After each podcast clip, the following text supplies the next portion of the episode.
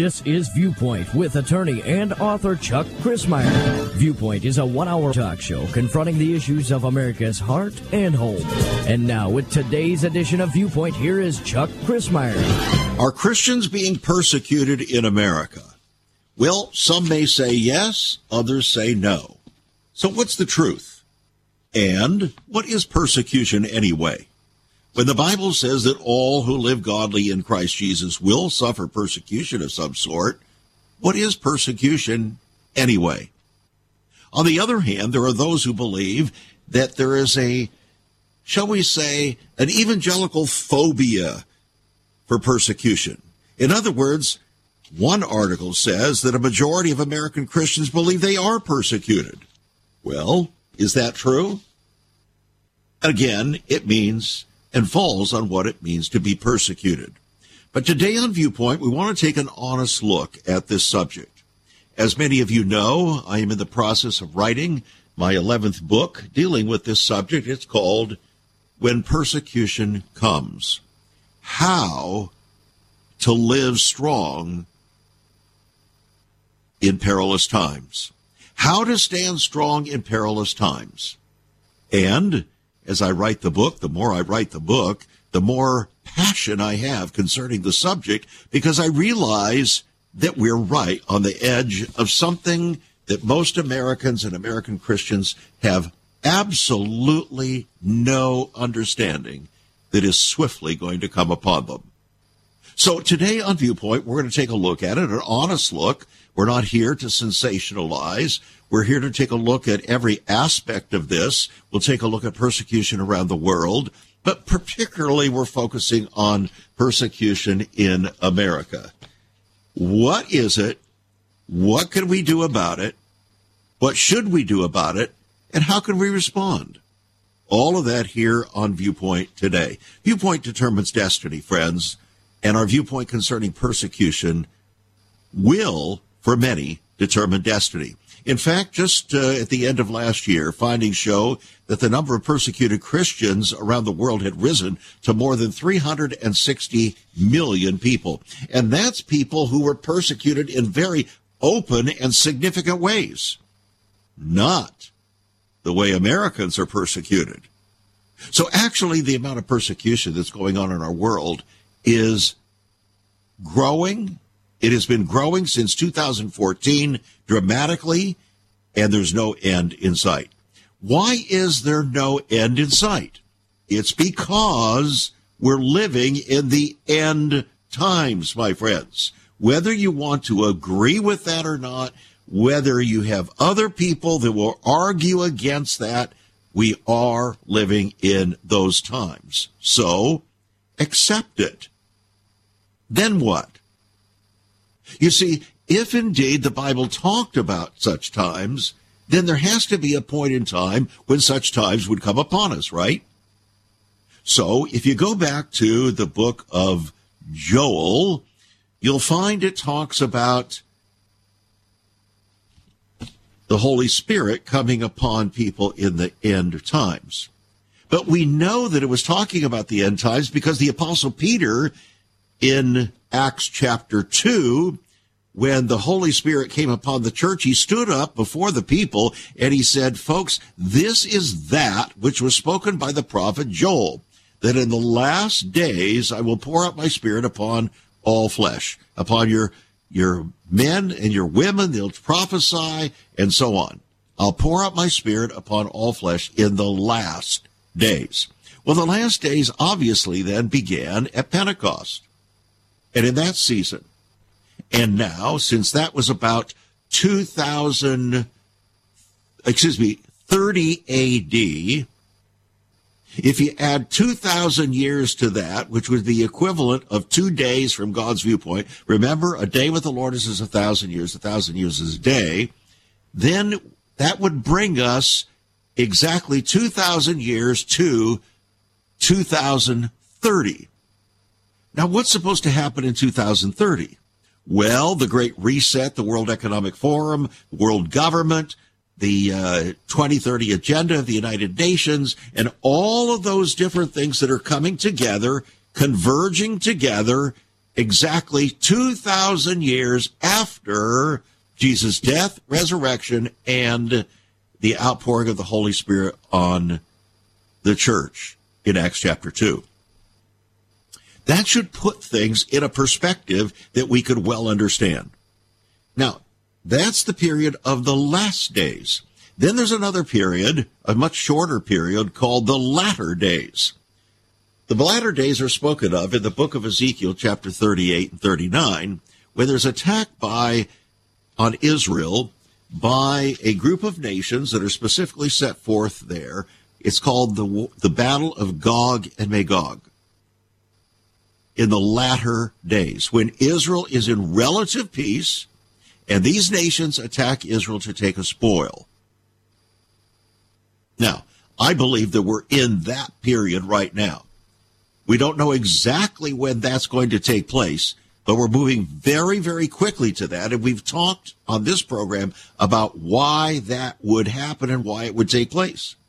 And you can find that in my book, King of the Mountain, The Eternal Epic and End Time Battle. $15 will put the $20 book in your hands. It's on our website, saveus.org, saveus.org. You can call us at 1-800-SAVE-USA or write to us at Save America Ministries, P.O. Box 70879, Richmond, Virginia 23255. Now that's the latter days. But then there's a third period of time called the day of the Lord. The day of the Lord is a very short period of time. It's the period of time right at the end of the age when God ultimately pours out his wrath, not his spirit, but his wrath on the children of disobedience. That follows the appearance of the Antichrist. That follows a period of time, whether you want to call it a period of tribulation, I don't care what time, what, what name you want to put on it, but it's a period of intensifying pressure on Christians. That's what it is. Tribulation. Tribulation is the New Testament Greek word used to describe pressure. Are we feeling increasing pressure? Are you feeling increasing pressure? Obviously you are. So there's a sense of tribulation that is taking place, but we haven't experienced the fullness of it. But people in India are, people in China are, and we're going to see that right here on Viewpoint today. But there are people in America who are increasingly feeling that pressure. That pressure is tribulation. It's persecution that is coming, that is already here and is coming and is intensifying. So the question is, what does it look like? How can we identify it? And then what do we do about it? How do we respond? Does God have any direction as to how we should respond? Does the scripture tell us? Does Jesus have anything to say about it? Do the apostles have anything to say about it? And so, I hope you'll listen to the entirety of today's program when persecution comes, yes, and that you'll prepare. You'll be looking forward to getting a copy of that book when persecution comes, when it comes out later this year. It's going to be extremely important for you and for your family, and pastors for you as well. We'll be right back. Once upon a time, children could pray and read their Bibles in school. Divorces were practically unknown, as was child abuse. In our once great America, virginity and chastity were popular virtues and homosexuality was an abomination. So what happened in just one generation? Hi, I'm Chuck Crismier, and I urge you to join me daily on Viewpoint, where we discuss the most challenging issues touching our hearts and homes. Could America's moral slide relate to the fourth commandment? Listen to Viewpoint on this radio station or anytime at saveus.org.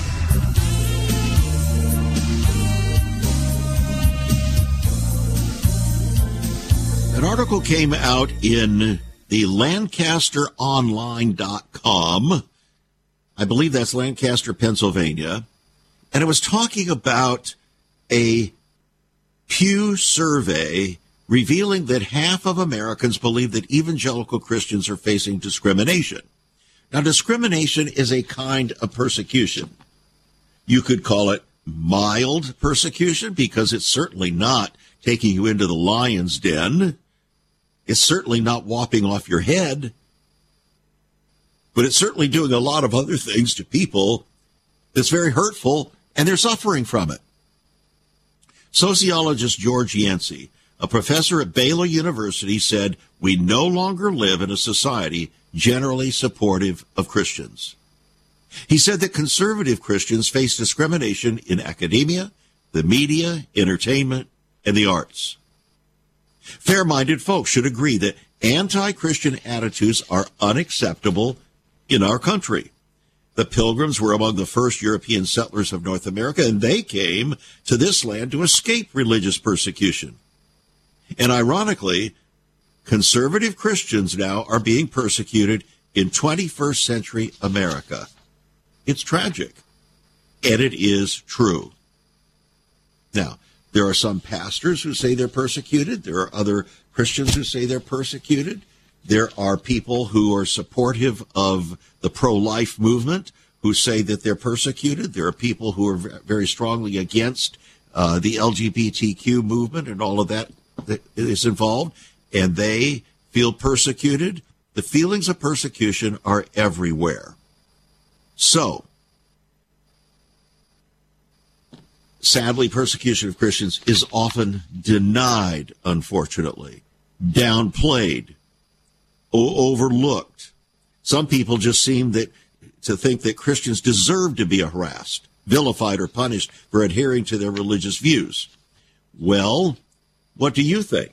If you're a true follower of Jesus Christ, do you agree with that?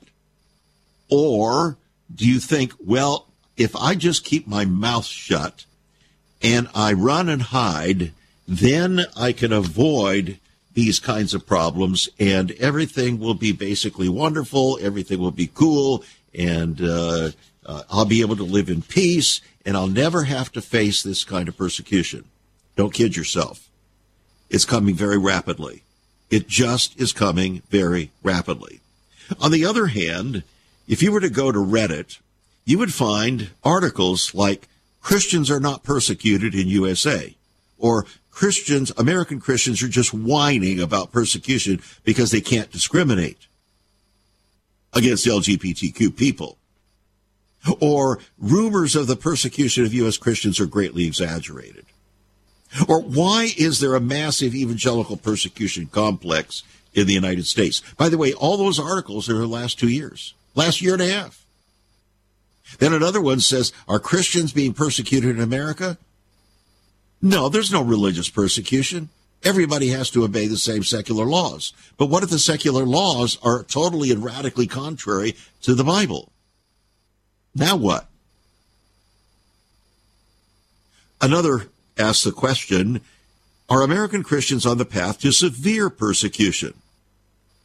The answer is yes, but not quite yet. Yes, but not quite yet. And that's one of the reasons why I'm writing the book, When Persecution Comes. Right now, I'm finishing up chapter 20. There'll probably be somewhere around 22, 23 chapters, maybe as much as 24. But we're dealing with this subject in ways that helps us to understand the nature of what persecution is, why it's coming, what to do about it, how to respond to it, and even more importantly, how to be strong in perilous times how to be able to stand in the very times that Jesus, the Apostle Paul, John, Peter all warned about. They warned about them. So we should not be surprised that persecution comes, yes, even in the land of the free, that's increasingly becoming only the home of the brave. So, Let's uh, take a look uh, away from our country for just a few moments and take a look at what's happening in, say, China. This is the latest from China. Came today. Government is pressuring believers not to raise their children in the Christian faith. Now, what does that look like? Believers in China are being pressured by the ruling Chinese Communist Party, CCP, to discourage their children from entering into faith in Christ. Well, to use the word discouraging their children is a very soft way of expressing the problem. It's the kind of way that American writers, uh, particularly Christian writers, like to write soft and easy and nice. But that's not what's happening in China. They're not just trying to discourage their children, they're trying to order their children not to, and there are consequences if you do not obey what China says about ordering your children. That's a whole different thing than just discouraging, isn't it? The CCP has systematically sought to suppress Christianity in China. You're probably aware of that advancing a wide-ranging program of Sinicization. In other words, uh, the, the Chineseization requiring allegiance to the government. Chinese children, school children now, are being ordered, listen to this, they're being ordered to declare whether they are Christian, number one. Then they're being told that they must sign a document renouncing Christianity. Now, does that sound like discouraging? That they're trying to discourage people? Say, well, we wish you wouldn't do this. We, we, we don't want you to become a Christian. We, no, it's way beyond that, friends. This isn't discouraging people. This is ordering them. And there are going to be consequences if you don't order your children to sign a document renouncing the Christian faith. So what would you do? You're in China now, and the slant of your eyes is changing now, and you're a Chinese Christian, and what are you going to do? Are you going to cooperate? Knowing that there are going to be consequences that are going to follow. follow. They're not going to mess around with you because you're just one of 1.4 or 5 billion people, and they don't give a rip about you.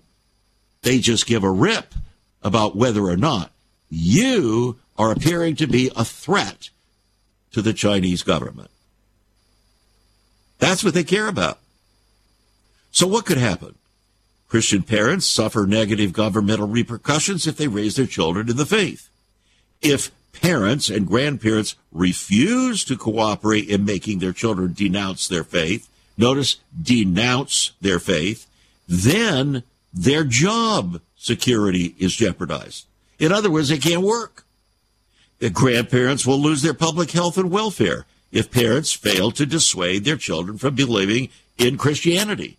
So not only are the consequences going to be felt by the parents, but also by the grandparents. The whole family now is going to be persecuted. The Communist Party portrays Christianity as unpatriotic and pro Western, and therefore a security threat. And what it, if it can't control the church, what it can't control, it eliminates. So the next step is not just to cut you off from your job, but to cut off your life. And nobody wants to talk about that aspect because you may end up out in the gulag somewhere. Or you may just completely disappear like so many of the house church pastors have in the last several years in China. China ranks 19th on the U.S. Open Doors World Watch in the list of 2024 of the top 50 countries where Christians are persecuted. Number 19.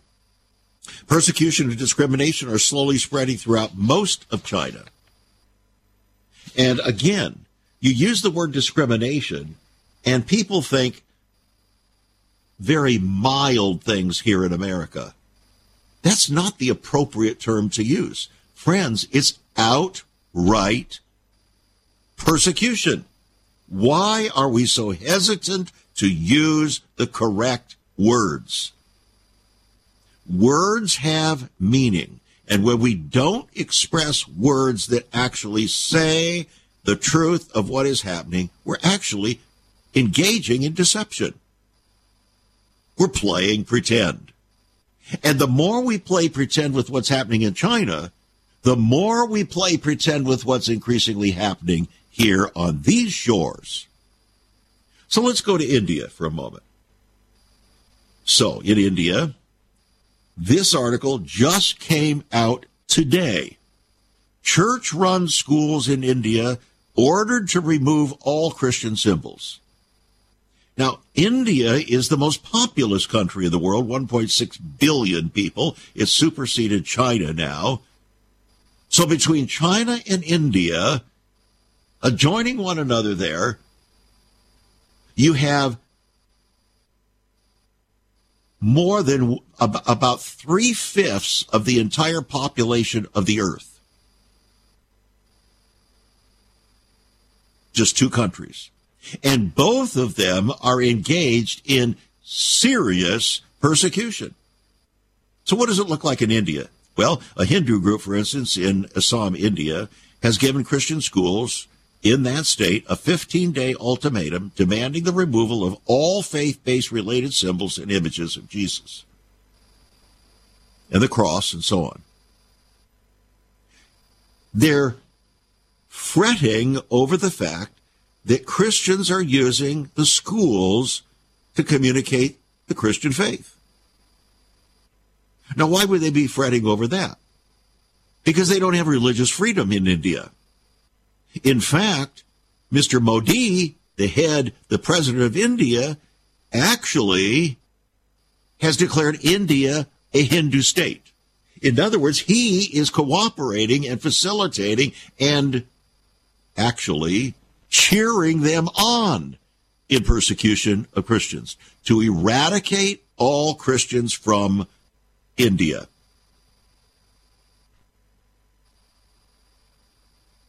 They said, we're not going to allow Christian missionaries converting schools and educational institutions and uh, somehow using them to uh, bring or lead other Indians to Jesus Christ.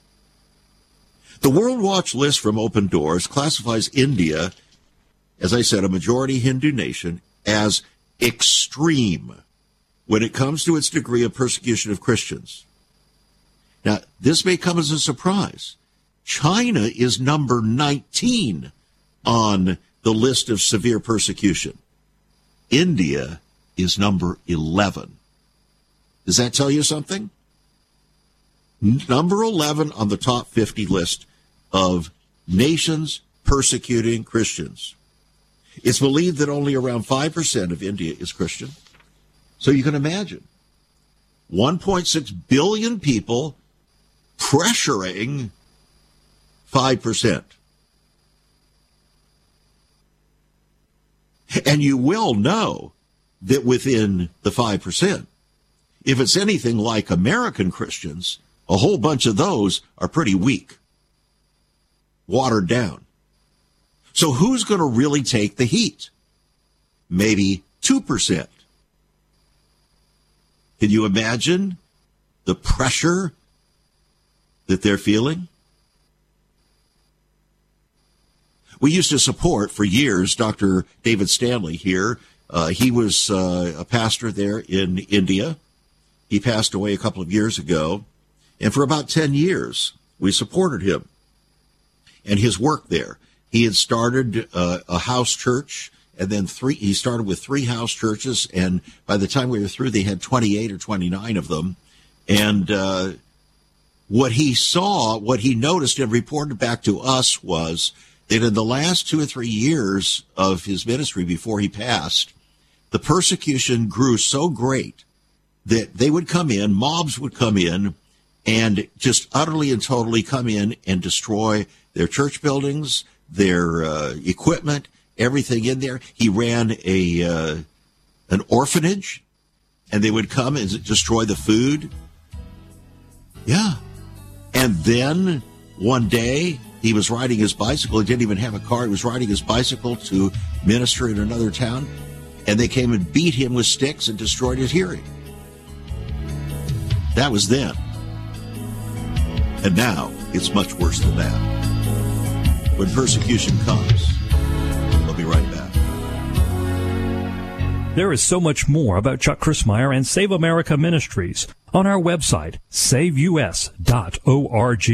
For example, under the marriage section, God has marriage on his mind. Chuck has some great resources to strengthen your marriage. First off, a fact sheet on the state of the marital union, a fact sheet on the state of ministry, marriage, and morals. SaveUS.org.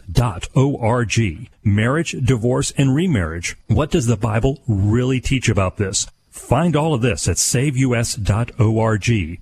Also, a letter to pastors, the Hosea Project, SaveUS.org, and many more resources to strengthen your marriage.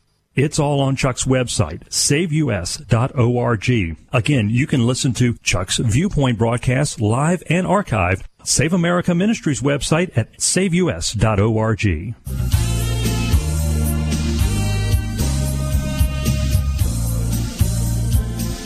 What a joy it is to come before you daily here on Viewpoint to talk about the things that matter most. And they're not just political, friends. They're not just economic. They're not just over the border issues. They're not just with Russia and Ukraine. They're not just even with Israel.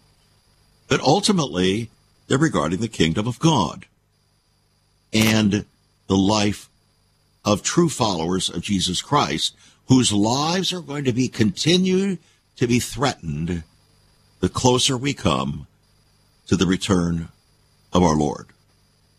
It's just the way it is. Accept it. Understand it.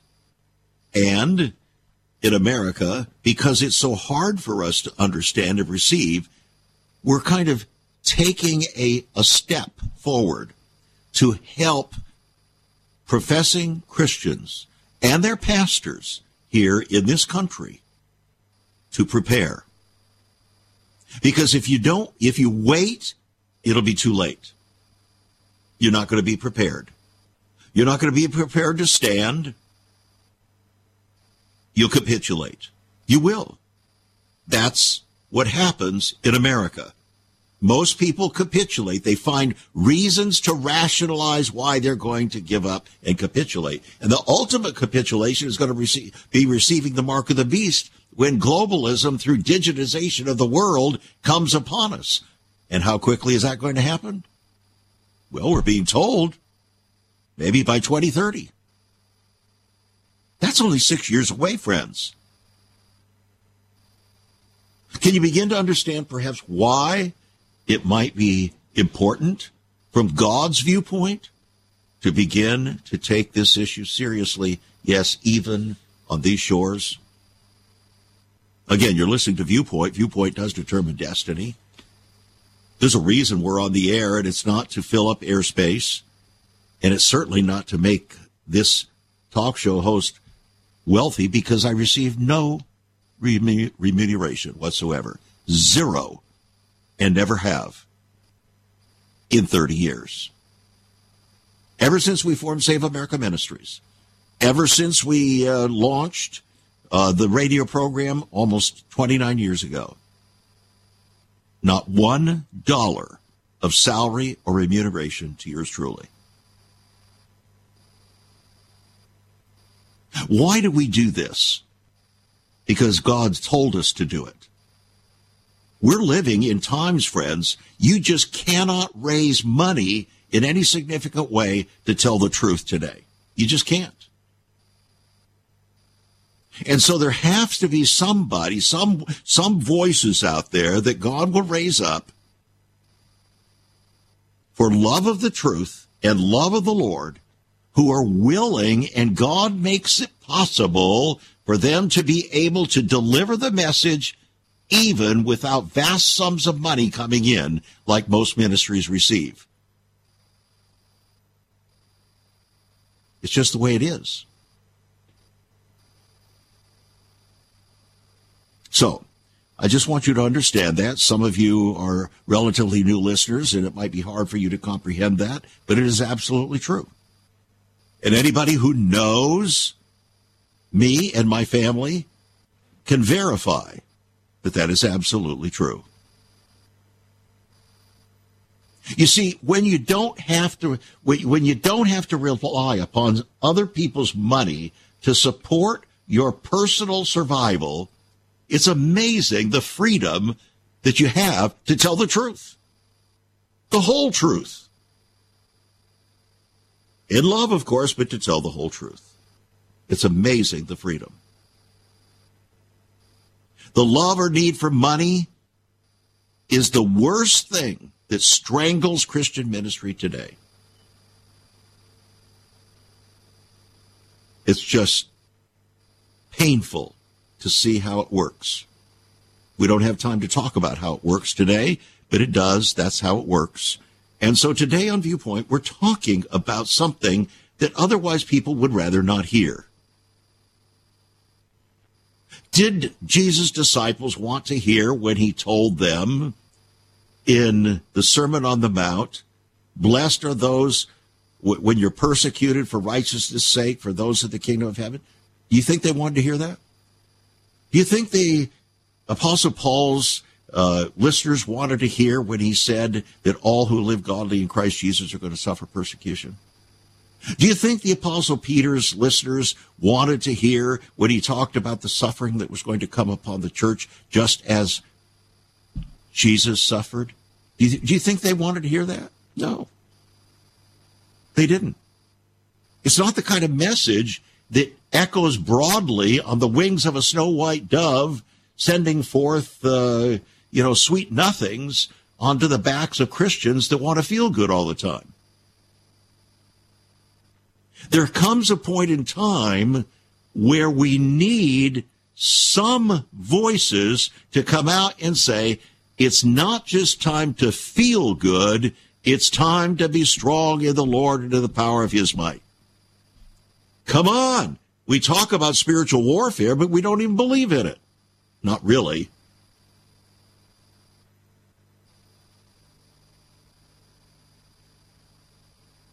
Persecution is the ultimate spiritual warfare because it's the ultimate pressure that is brought to bear. And the ultimate of the ultimate is the mark of the beast. Do you think that's coming? Do you really think that Jesus would have warned about it, that the uh, book of Revelation would have warned about it, that Paul and Peter would have warned about those things if they weren't going to happen to believers? Come on, friends. Let's stop playing a Pollyanna game of Pollyanna thinking that somehow, because we're Americans, nothing like that's going to ever happen. Come on. We've got to be real. Your children and your grandchildren are depending upon us to be real and honest with them. I've been preparing my children for ever since they were born to prepare for the way of the Lord like this. Obviously, not when they were just newborns did I present them with ideas about persecution, but taught them how to be strong and to be able to stand And so they understand that. All three of our daughters understand that. And they can voice it back to you. Do they have to deal with their own levels of uh, tribulation, shall we say? Absolutely. We all do. Just like you do. And pastors, we don't do our people any service when we don't honestly, straightforwardly prepare them. Don't just tell them they need to love Jesus. Of course they need to love Jesus. You've got to prepare them like a coach out there on the football field or the track and field field or whatever. You've got to prepare them to be strong, to prepare, to understand that there is a test that is coming that is going to be extreme.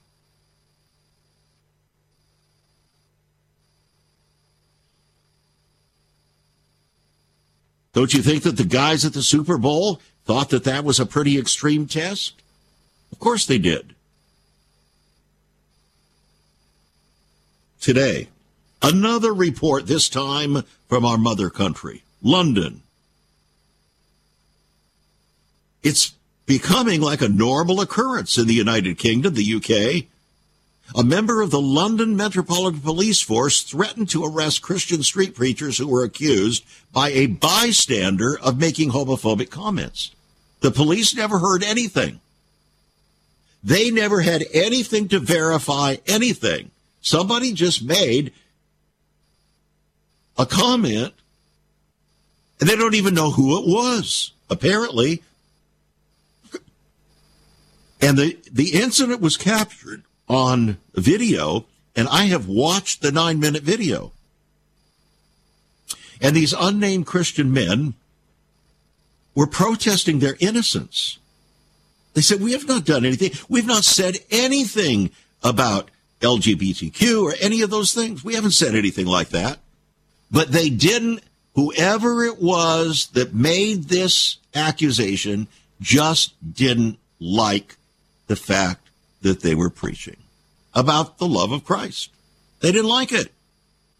So the video shows five police officers threatening to arrest these men who were preaching outside a West London shopping center. Sounds just like what happened when the religious leaders in Jesus' day, in the apostles' day, came to Peter and John and arrested them for speaking in the name of Christ. Deja vu all over again.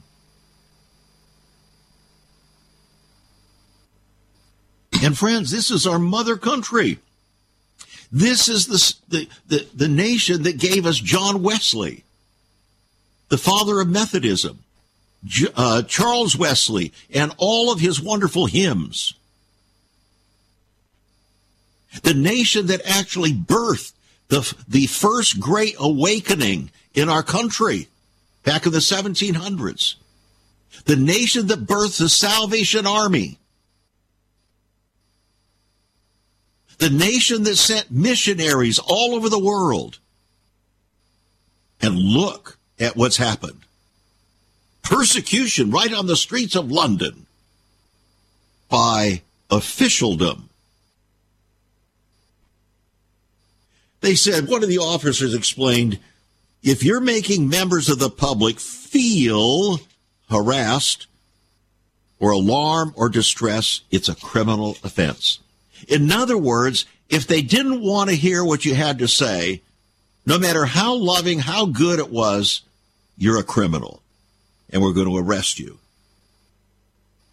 That's basically what the officer said.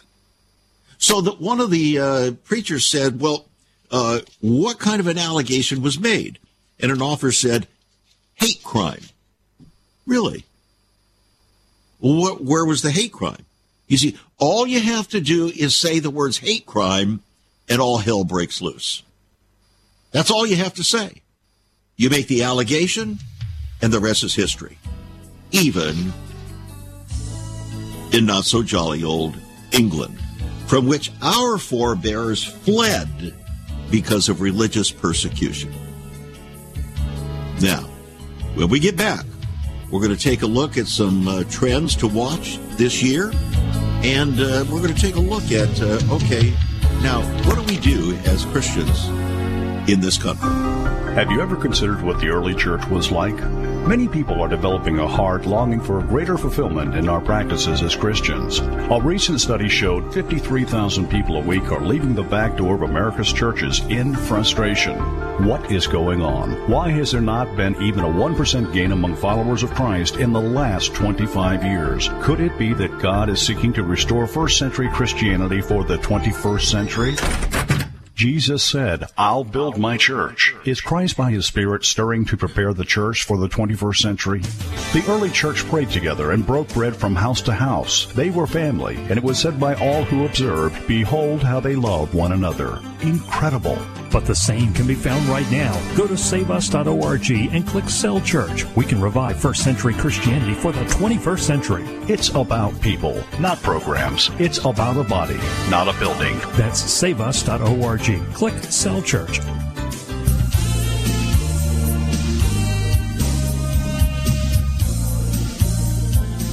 Global Christian Relief has announced persecution trends to watch in 2024. We're going to go through some of those here very quickly.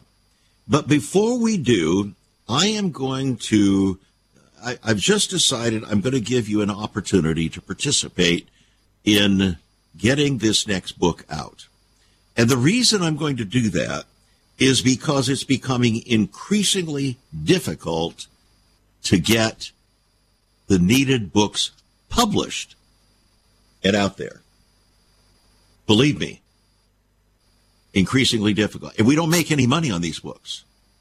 Zero. Because the cost of getting them out there is so relatively great. So here's what I'm going to suggest. I'm going to take a shot at it and see if the Holy Spirit moves on anyone's heart. When that book comes out, when persecution comes, it's probably going to be about $25. It's just going to have to be based upon the current market. It'll probably be about 250 to 300 pages, and uh, it's going to be a substantive book. So, in order to try to raise some additional resources to be able to get that book out, I'm going to make the following proposals. You can take it as uh, you know, it's going to be a, a ministry contribution to do it this way. You're not buying a book. You're actually going to invest, shall we say, in the getting out of this important message at this time. So, if you give a total of $250.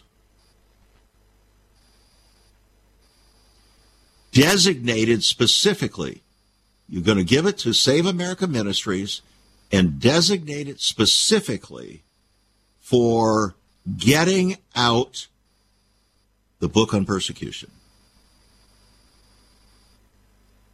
We will make sure because we'll have your address to put not less than 10 copies of that book in your hands. Now, you're not buying a book. You're investing in the publication of this book because it's a ministry to get the message out. Now, for a thousand dollars, Divide that by 25.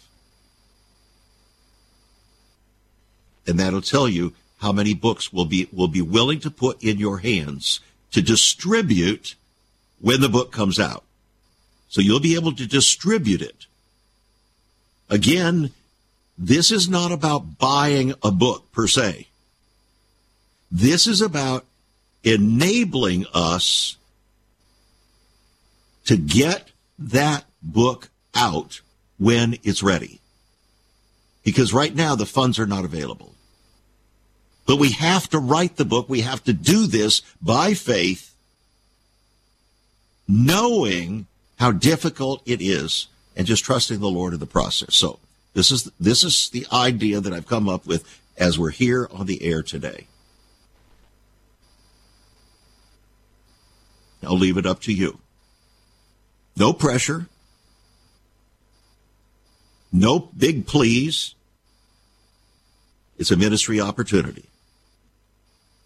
You can seize the opportunity or not, and we'll just trust the Holy Spirit to move on your heart. Okay?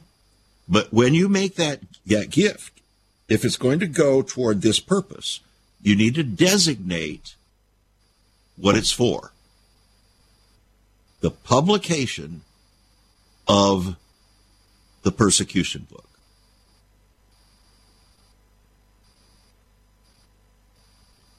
All right, that having been said, no further please. Let's talk about te- top 10 persecution trends to watch in 2024.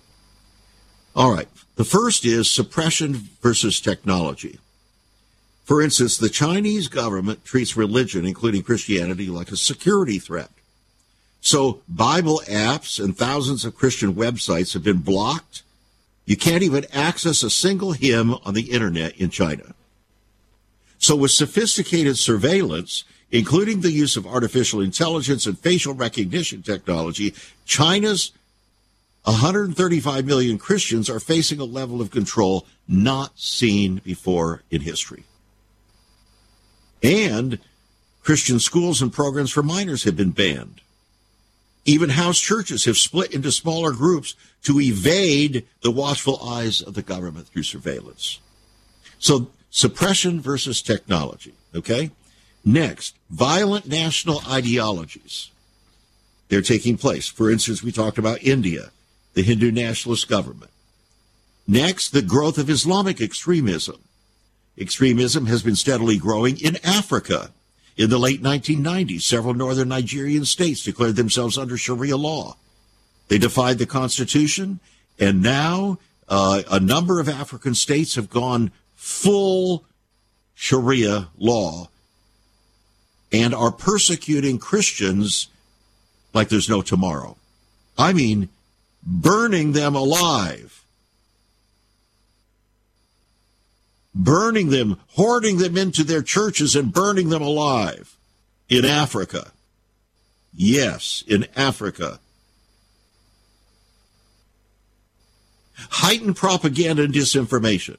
There are four types of common lies told in countries opposed to Christianity. One involves nationalistic lies, like you're not Indian if you're a Christian. Another is a familiar lie often heard in places like Middle East, such as you dishonor your Muslim parents if you follow Christ. By the way, the same is true for Orthodox Jews who say you dishonor your parents if you become a Christian. Criminal lies often ensue in places like Pakistan, where believers are falsely accused of blasphemy. And then there are extremist lies. For example, Christians are violent and evil, so we have to kill them first. And then there's the weaponization of religion. It's even happening with the Russian Ukrainian situation. We've talked about that before. Uh, the spread of organized crime like drug cartels, violence against Christians. And uh, so those are some of the trends to watch in 2024. Now, as we wrap up, we're going to talk about uh, a Christian Post article uh, that came out today. Yes, Christians are being persecuted in America, despite what some may claim. And uh, even though we're still the freest nation on the planet and have the First Amendment protection, it, it's just not protecting people because our government is so anti Christian. The state governments are so anti Christian. Colorado, Washington, Oregon, terribly anti Christian. So, the definition of persecution includes hostility and ill treatment. Hostility and ill treatment. So, are people being persecuted in America? Absolutely. Is there hostility? Is there ill treatment? Absolutely. So, it's persecution. They're not having their heads lopped off. They're not necessarily being thrown in prison, although some have been, especially in Canada. But they're shunning, there's suffering in other ways, there's loss of businesses. Many are lo- losing their businesses because of Christian persecution in this country. You've heard the stories of them, like Jack Phillips and Barronelle Stutzman, a florist, and Coach Joe Kennedy. All of these were very open and prominent situations and are continuing because the governments in Colorado and in Oregon and so on are refusing even to obey the Supreme Court and carrying on their agendas, their vendettas against these people for five, seven, and ten years, destroying them because of their refusal to compromise on the basic teachings of the Bible. So, what do you call it when a Christian is fired for believing that according to God's word, God made men and women as men, God made men and women as women, and only those two genders? Or for refusing to tell lies by using she or her or they or them to describe he or him? You see, we're being coerced to lie in order to avoid the shunning of the world. Are you lying? Are you playing the game? Are you using the preferred pronouns instead of the real thing? Then you've already succumbed to persecution. You've already conformed. And if you were willing to conform over something that small, what are you going to do when the mark of the beast comes, my friend? I don't think we get it yet. Crisis pregnancy centers attacked all over the country. Churches being burned down across the country. And then your Christians are being accused. Well, you're the real problem. No. There are some Christians that are the problem because they just have a bad attitude. And God will judge our attitudes. So what's making it hard for Christians in America is what you call secular progressives. They're committed to their own religious system. They brook no dissent. They're orthodoxy and tolerate no res- disrespect for their idols. So, you either not only accept them, but celebrate them or pay the price. So the scales are tipping very closely, very much closer, friends, to say Caesar is God than most people realize. Yes, even in this country. We got to wake up. So what do we do? The first thing we need to do, which Jesus said, is love our enemies. Pray for those that persecute us. Not react in anger because we've already succumbed. We're walking in the flesh and not the spirit. We need to be wise, wise as serpent, harmless as doves. Use discernment. Read the times we live in. We need to pray for our leaders to do what is right. We need to use the courts to fight for the things, the protections of the Constitution, but not with an angry spirit. We need to recover within our churches the understanding that Christ is the head of the church and not Caesar. We need to have a robust resistance to cultural norms that are contrary to the Bible and build those into our children and grandchildren. We should never live by lies. Speak truthfully and trust God with the outcome. And finally, and this is the most important thing, be confident and trust God. Remember, our hope is built on nothing less than Jesus' blood and righteousness. We dare not trust the sweetest frame, no other system, no other way, but wholly lean on Jesus' name. Ultimately, that's the bottom line. And as I finish chapter 20 of this book, that's what I'm bringing to bear. Because, friends, we are going to be uh, faced with false hope a false hope. And we're going to have to make some decisions. Be confident. We cling to our hope in Christ and Christ alone. The world may kill the body, but it cannot destroy our soul unless we let it. Thanks for joining us. Become a partner, friends. Send your gifts by faith to Save America Ministries. Remember the proposal that was made to help us to uh, raise the resources necessary to get out this next book. And uh, I think it's going to be a very important, important book for our country and for the church. I hope you'll uh, see fit to participate. Thanks for joining us. Become a partner. God bless, be a blessing, and let's be strong in the Lord and in the power of His might. Amen and amen. You've been listening to Viewpoint with Chuck Crismier. Viewpoint is supported by the faithful gifts of our listeners. Let me urge you to become a partner with Chuck as a voice to the church declaring vision for the nation.